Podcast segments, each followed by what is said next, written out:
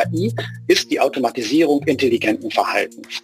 Und das ist genau das, was wir als BTC Data Team machen. Hier gab es tatsächlich ein Verhalten, was so nicht hätte sein dürfen. Und das hat dieses Verfahren selbstständig erkannt, ohne dass wir ihm vorher gesagt haben, wonach es Ausschau halten soll. ITCS Pizza Time Podcast. Cheesy questions and juicy answers for the tech community. Und willkommen zu einer neuen ITCS Pizza Time Tech Podcast Episode. Heute wieder mit Live-Feeling vom ITCS Online 2020 aus Hamburg. Wir werden ja immer besser im Erheben von Daten. Bringt nur nichts, wenn wir nicht wissen, welche Daten normal und welche eher außergewöhnlich sind. Und bei den großen Mengen, die teilweise aus einzelnen Geräten kommen, lässt sich das nicht mehr menschenmöglich überwachen. Was es damit genau auf sich hat, erklärt uns Dr. Christian Hinrichs von der BTC. Viel Spaß! Moin zusammen. Schön, dass wir uns hier am Messestand der BTC AG zum Vortrag Anomalien in hochdimensionalen Daten treffen. Ja, lasst uns direkt in den Vortrag starten. Die Idee hier war, euch einen Einblick zu geben in die Arbeit unseres Data Teams bei BTC. Vielleicht ein paar Worte zunächst zu mir. Mein Name ist Christian Hinrichs. Ich bin bei der BTC AG in der Rolle Manager Team unterwegs. Das heißt, ich leite ein Team bei der BTC. Das Team heißt Data Science and Artificial Intelligence. Und hier auf der rechten Seite seht ihr so die Themen, mit denen wir uns beschäftigen. Das heißt, alles, was sich so um das Thema Machine Learning dreht, sprich Data Science, Data Engineering, mit den ganzen Tätigkeiten, die damit einhergehen. Ich denke, im Laufe dieses kurzen Vortrages werdet ihr noch ein bisschen mehr darüber erfahren und ansonsten kommt gerne im Nachgang auf uns zu. Ja, vielleicht ein paar Worte zunächst zur BTC selbst, weil wahrscheinlich nicht alle von euch die BTC kennen. Zunächst einmal ein Statement von uns. Also wir sind die BTC AG, die Business Technology Consulting AG. Und wir sagen, wir sind die führenden IT-Experten, die den Kunden in seinem Geschäft erfolgreich machen. Das heißt, man kann uns als IT-Beratungshaus bezeichnen. Wir sind in verschiedensten Branchen unterwegs und unser Anliegen ist es eben, mit den Kunden zusammen Erfolg zu generieren. Hier ein paar Kennzahlen, vielleicht zum Überblick. Also die PTC Gruppe. Wir sind eine Gruppe mit verschiedenen Beteiligungen und Tochtergesellschaften. Wir wurden im Jahr 2000 gegründet und haben aktuell über 1800 Mitarbeiter und Mitarbeiterinnen. Und unser Umsatz in 2019 lag bei rund 213 Millionen Euro. Das mal vielleicht so zur Einordnung der Unternehmensgröße.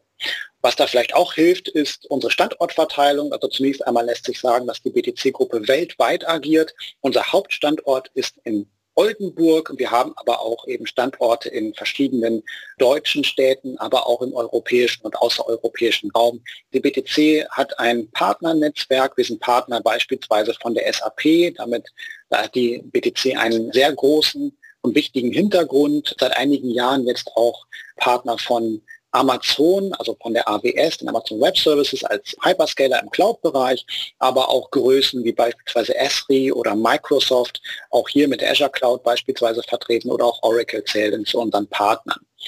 Gut, das vielleicht so als ganz, ganz kurzen Überblick zur BTC selbst, aber dann lasst uns doch gleich in das fachliche Thema einsteigen. Ich möchte euch heute etwas zum Thema Anomalieerkennung erzählen. Anomalien sind ja letztlich Abweichungen vom Normalverhalten, von einem wie auch immer gearteten System. Und was wir im BTC Data Team damit machen, ist, wir versuchen solche Anomalien in Daten zu detektieren. Hier auf der linken Seite seht ihr ein einfaches Schaubild, das habe ich tatsächlich, das werdet ihr auch in der URL unten erkennen, aus einem Blog von AWS entnommen. Da haben wir also eine Zeitreihe, die im Großen und Ganzen so sinusförmig ist, aber mit einigen Ausreißern nach oben und unten. Wir als Menschen, wenn wir da drauf schauen, erkennen sofort, ah, okay, das werden wohl irgendwelche, wie ich schon sagte, Ausreißer sein, das heißt Anomalien. Und diese orangene Kurve unten, die detektiert genau das. Das heißt, die hat eben diese Zeitreihe analysiert und hat festgestellt, okay, diese Spikes nach oben und unten, die zählen wohl nicht zum Normalverhalten dazu, die markiere ich mal als anormal. Gut, das heißt Anomalien, Abweichung vom Normalverhalten, aber wozu brauchen wir die? Damit kann man ganz viel machen. Beispielsweise können wir damit Fehler im Betrieb von Maschinen detektieren.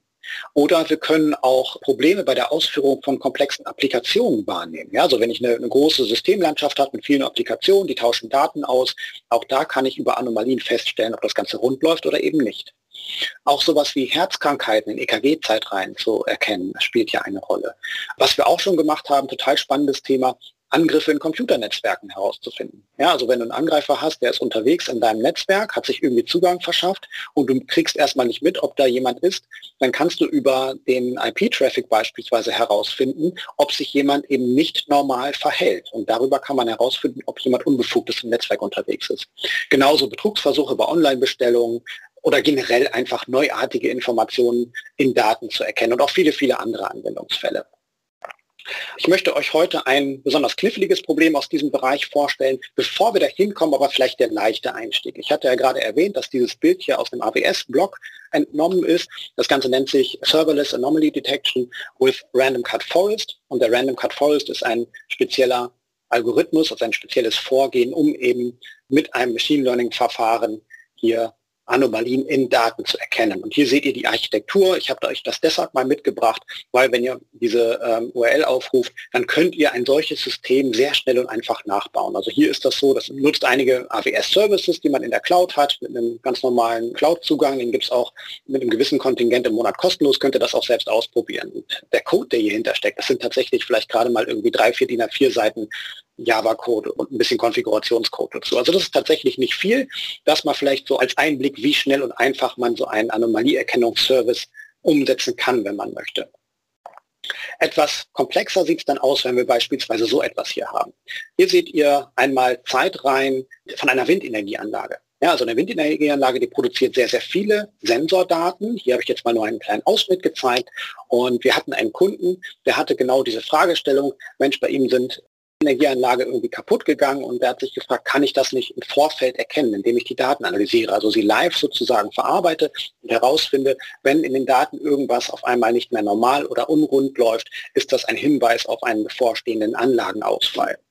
So, und das haben wir gemacht. Jetzt mal direkt vorweggenommen, in diesem Datenausschnitt, den ihr hier seht, steckt bereits eine Anomalie drin. Aber die Frage ist, wo? Also wenn wir jetzt da so drauf schauen, ist das Ganze schon nicht mehr so einfach zu beantworten. Deshalb vielleicht einmal kurz skizziert, wie wir an dieses Thema herangegangen sind. Wie gesagt, das Ganze soll ja jetzt nur so ein Blitzlichtimpuls sein. Wenn ihr im Nachgang Fragen habt, kommt wirklich gerne auf uns zu, denn das ist ein Thema, über das wir gerne fachsimpeln. Was haben wir hier gemacht? Also so ganz einfache Verfahren kommen hier dann nicht mehr zum Zuge, sondern das Ganze ist ein bisschen schwieriger. Wir haben hier ganz konkret ein sogenanntes Semi-Supervised-Verfahren eingesetzt. Das heißt, wir haben nicht mehr wie so ein Standardverfahren genommen, sondern gesagt, wir bauen uns eins selber, das eine besondere Eigenschaft hat. Und zwar wussten wir ja nicht genau, nach welcher Anomalie wir eigentlich suchen in diesen Daten. Das heißt, wir können beispielsweise nicht musterbasiert rangehen, also irgendwie ein Modell trainieren, was bestimmte Muster in Daten wiedererkennt und die dann irgendwie sichtbar macht, sondern wir haben Folgendes gemacht. Wir haben uns aus den historischen Daten, die zu dieser Anlage existierten, ganz, ganz viele rausgezogen, die den normalen Betrieb dieser Anlage charakterisieren. Das heißt, die Zeiträume, in denen diese Anlage fehlerfrei lief.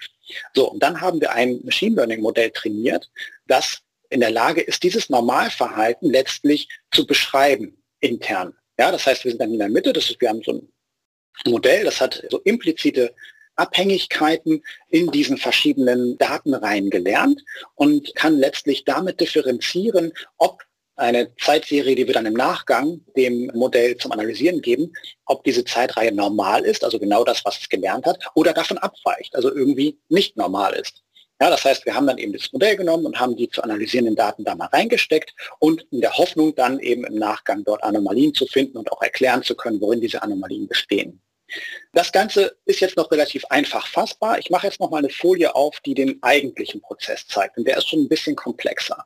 Ja, also deswegen hier mal als Exkurs. Semi-Supervised Anomaly Detection, das ist das, was wir hier in diesem Fall gebaut haben. Wir haben hier auf der linken Seite erstmal den Trainingsprozess, ja, mit der 1 markiert. Das heißt, wir haben diese historischen Daten hergenommen und haben diese Daten dann erstmal mit einer Methode namens Dataset Augmentation vergrößert. Ja, also den Begriff solltet ihr euch merken, wenn er nicht schon geläufig ist für euch. Also im Bereich Data Science ist das ein wichtiger Schritt, weil ich oftmals eben nicht genügend Daten zur Verfügung habe, um ein Machine Learning Modell zu trainieren. Das heißt, hier bläht man den Datensatz sozusagen auf. Also beispielsweise indem ich verschiedene Verrauschungen reinbringe oder einen Datensatz nochmal schief stelle oder ähnliches und dadurch halt künstliche Daten erzeuge, die aber genauso sind wie der ursprüngliche Datensatz von, von den Verteilungen her.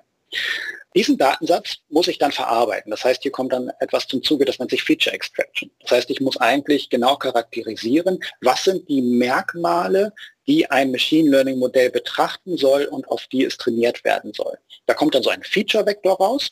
Den kann ich dann nochmal nachverarbeiten. In diesem Fall wurde er komprimiert, weil das Ganze ein bisschen groß wurde. Und jetzt kommt eigentlich der Kniff an dieser Sache. Was hier passiert ist, also wir haben es ja mit hochdimensionalen Daten zu tun, das heißt Daten, die in vielen, vielen, aus vielen Zeitreihen beispielsweise bestehen, die lassen sich natürlich irgendwie schwer meinetwegen in einem Diagramm darstellen. Das heißt, was wir hier gemacht haben, ist in, die, eben in diesem Feature Space, also in dem Datenraum der Features, eine Topologieanalyse zu machen und das Ganze mittels einer Dimensionsreduktion auf die Ebene abzubilden, also letztlich auf zwei Dimensionen. Und was dabei rauskommt, ist eine sogenannte Anomaly Map oder Datenkarte, wie wir es nennen. So, das ist erstmal so das Artefakt, was bei diesem Prozess rauskommt. Und jetzt kommt die Inferenz, das ist Schritt zwei. Das heißt, ich nehme dann die tatsächlichen Live-Daten von dieser Windenergieanlage und lasse sie von dieser Anomaliekarte einmal analysieren. Das heißt, ich lasse letztlich die Datenpunkte dort einsortieren. Und was ich dann herausbekomme, ist eine Analyse der Datenpunkte, die eben normal oder nicht normal sind. Ja, und damit kann ich dann ganz viele Dinge tun. Ich kann die Daten erstmal beschreiben, ich kann Korrelationen und Informationsanalysen machen und ganz viel anderes Zeug noch. So, das vielleicht mal so kurz als Exkurs. Müsst ihr nicht alles verstanden haben, aber jetzt habt ihr so ein paar Begriffe gehört, die ihr vielleicht mal googeln könnt im Nachgang. Was haben wir jetzt damit konkret gemacht? Und jetzt komme ich auch tatsächlich schon so in Richtung Ergebnis. Also konkret bei den Windenergieanlagen, wir haben eben diese Zeitreihen in dieses Modell reingesteckt und haben dann diese Karte rausbekommen, die ihr hier links oben seht. Das ist jetzt so eine zweidimensionale Karte mit ganz viel Einfärbung. Was man jetzt machen kann, ist folgendes.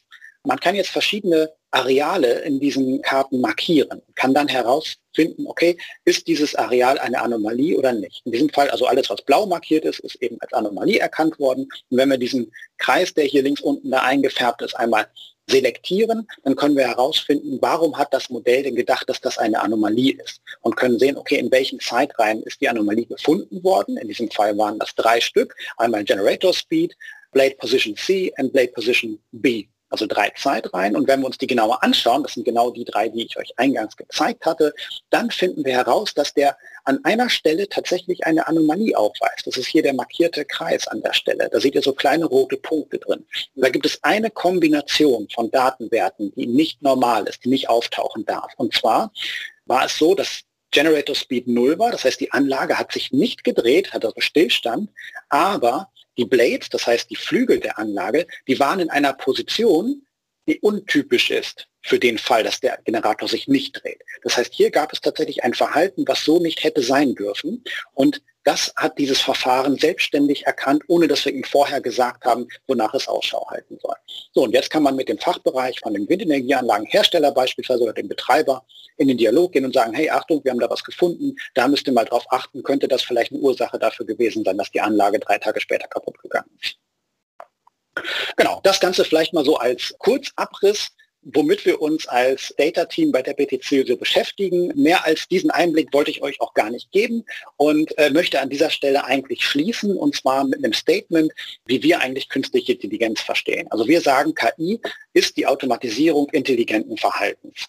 Und das ist genau das, was wir als BTC Data Team machen. Das heißt, wir realisieren genau solche KI-Lösungen für unsere Kunden und das macht uns unheimlich viel Spaß.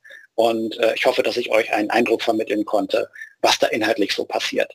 Insofern sage ich vielen Dank für eure Aufmerksamkeit und wie gesagt, wenn ihr irgendwelche Fragen oder Kommentare habt, haut's in den Chat. Wir melden uns auf jeden Fall bei euch. Tschüss. Ja, jetzt brauche ich nur noch eine Anomalieerkennung, die mir sagt, wann meine Katze zum Tierarzt muss.